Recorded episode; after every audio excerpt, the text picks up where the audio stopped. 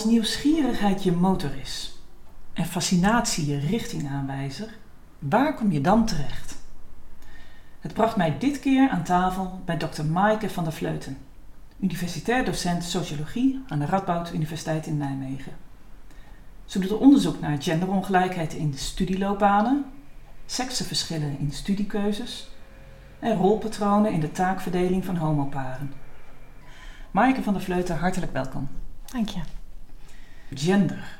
En dat is een term die vaak heel verschillend wordt uitgelegd. Welke betekenis geef jij daaraan? Um, in de onderzoekswereld, zoals ik het onderzoek in ieder geval, wordt het heel erg gebruikt als verschillen tussen mannen en vrouwen die door de maatschappij zelf zijn geconstrueerd. Dus uh, waarom is een stropdas voor een man? Dat is omdat mensen daar uiteindelijk zelf een betekenis aan hebben gegeven dat dat iets voor een man is. Waarom is een bepaalde studie voor een jongen, nou ja, dat is uiteindelijk maatschappelijk geconstrueerd. Wat is nou eigenlijk het probleem met die gender? Want het, eh, het gaat over genderongelijkheid. Uh, waar ik dan onderzoek naar heb gedaan, jongens kiezen nog steeds voor bepaalde studies en meisjes voor andere studies. Ja, waarom is dat zo? Dat leidt namelijk ook tot genderongelijkheid in toekomstige banen, in je familie.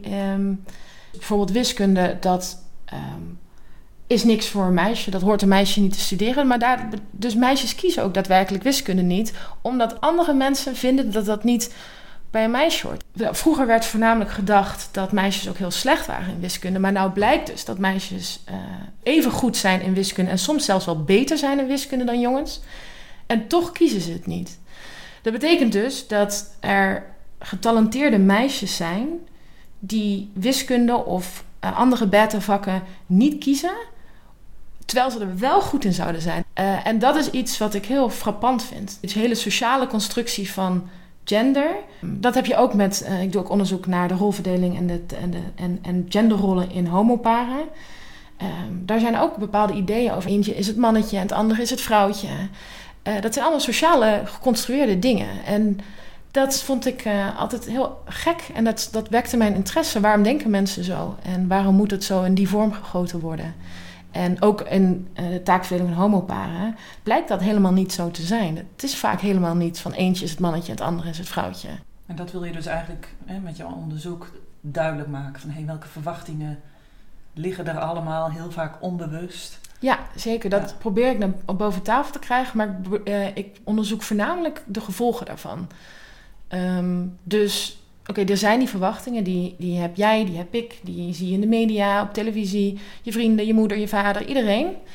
Um, en onbewust beïnvloeden je die uh, jongens en meisjes, uh, ja, die kiezen bepaalde dingen niet en missen zo bepaalde banenkansen, carrièrepaden, uh, omdat het niet iets voor hen zou zijn. En er is al best wel veel onderzoek naar meisjes, maar dit geldt ook voor jongens. Als we kijken naar uh, de zorg of naar het onderwijs, daar staan we te schreeuwen om meer jongens in het onderwijs en in de zorg. En dat wordt vaak niet gedaan, omdat als je als jonge verloskunde gaat studeren, ja, dat kan niet. Of dan ben je homo. En uh, dat zijn allemaal verwachtingen. Terwijl ook jongens zouden heel erg goed gedijen in, in deze carrières. Ja. Wie hebben daar nou het meest impact op, op die verwachtingen? Uh, ja, dat is heel moeilijk te beantwoorden, want die verwachtingen zijn heel diep ingebakken in de Nederlandse maatschappij. Begin al heel jong, al zelfs voor je geboorte verwachten ouders al, uh, als de meisje wordt, roze spulletjes, poppen, uh, auto's voor jongens, poppen voor meisjes. Dus het is ook heel moeilijk om deze genderrollen aan te pakken. En dat ligt ook een beetje aan waar we het dan over hebben. Als we het hebben over de studiekeuzes, wat dan heel goed blijkt te werken, is rolmodellen. Dus um, als meisjes in aanraking komen met een, een, een vrouw die werkt in de bouw of is een CEO van een bouwbedrijf. Uh, dus in aanraking komen met vrouwen in gender-atypische beroepen, dan zijn zij meer geneigd om die studies te kiezen. En um, ik pleit dus ook voor dat we dat eigenlijk andersom moeten gaan doen. Dus dat we ook jongens moeten laten meelopen met uh, mannen in vrouwelijke beroepen. Misschien zou dat ook de barrière voor, uh, voor jongens naar beneden halen om genderstereotype vrouwelijke keuzes te maken. En ik denk dat ouders hier heel veel invloed op hebben. Ouders weten ook vaak helemaal niet wat een beta-opleiding inhoudt en wat voor uh, mooie carrièrepaden dit kan bieden. Uh, veel mensen denken dan aan, inderdaad aan de bouw van de techniek, maar als je de technische kant op gaat, dan kun je zoveel meer. En ik denk dat door ouders voor te lichten over wat de mogelijkheden zijn, dat ze ook meer zouden inzien van hé, hey, daar past mijn dochter ook wel meer bij. Ik heb inderdaad wel gehoord over Girls Day. En eigenlijk zeg je van ja, maar dan moet je ook een, ook een jongensdag hebben. Hè? Jongens die dus in de zorg mee gaan lopen. Ja. Als je dan juist uh, uh, zo'n speciale dag voor meisjes, alleen maar meisjes, voor de techniek gaat organiseren. Of een speciale dag voor jongens die dan bij de zorg kunnen kijken. Benadruk je dan niet juist nou ja, dat het eigenlijk iets is wat niet heel normaal voor hun zou zijn? Ja, daar moeten we voor oppassen. Want het kan ook ja, een, een tegeneffect hebben. Het werkt wel. Uh, dus zo'n All Girls Day is, uh, dat werkt. Meisjes kiezen meer de beta-richting. Maar we weten eigenlijk nog niks over deze counter-effecten. Van ja, benadruk je dan juist niet dat het iets voor, voor jongens is. Ja. Wat is nou het meest verrassende wat je tegenkwam in je resultaten? Nou, wat ik verrassend vind is dus dat het daadwerkelijk je gedrag beïnvloedt. Jongens zeggen vaker gewoon van ja, maar ik vind wiskunde echt leuk, daarom doe ik het. Ondanks het feit dat zij denken dat ze dat echt leuk vinden, heb je toch ergens geleerd dat bepaalde dingen toch iets voor jongens of voor meisjes zijn. En dat vind ik, dat vind ik verrassend. Dat dus je gedrag beïnvloedt. En daar zijn mensen zich helemaal niet van bewust. En een ander ding wat ik heel verrassend of interessant vind, is dat we het zelf in stand houden. Als je als jongen nagelak mooi vindt, waarom ga je dan niet naar school met nagellak op? Omdat je anders door je vrienden uh, ja, gepest wordt. Ja, dat, dat, is jammer, want zo, zo bevestig je ook weer die genderrolverwachting en je houdt het alleen maar in stand. Oké. Je zegt wiskunde, maar heb je echt per vak gekeken?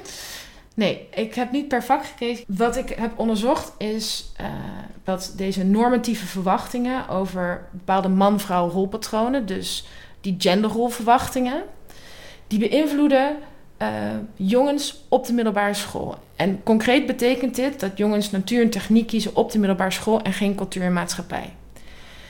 Maar met um, dit natuur- en techniekprofiel kun je wel nog alle keuzes kiezen na de middelbare school. Dus dat betekent dat jongens uh, zo'n keuze op basis van die genderrolverwachtingen uh, op de middelbare school nog ongedaan kunnen maken na de middelbare school.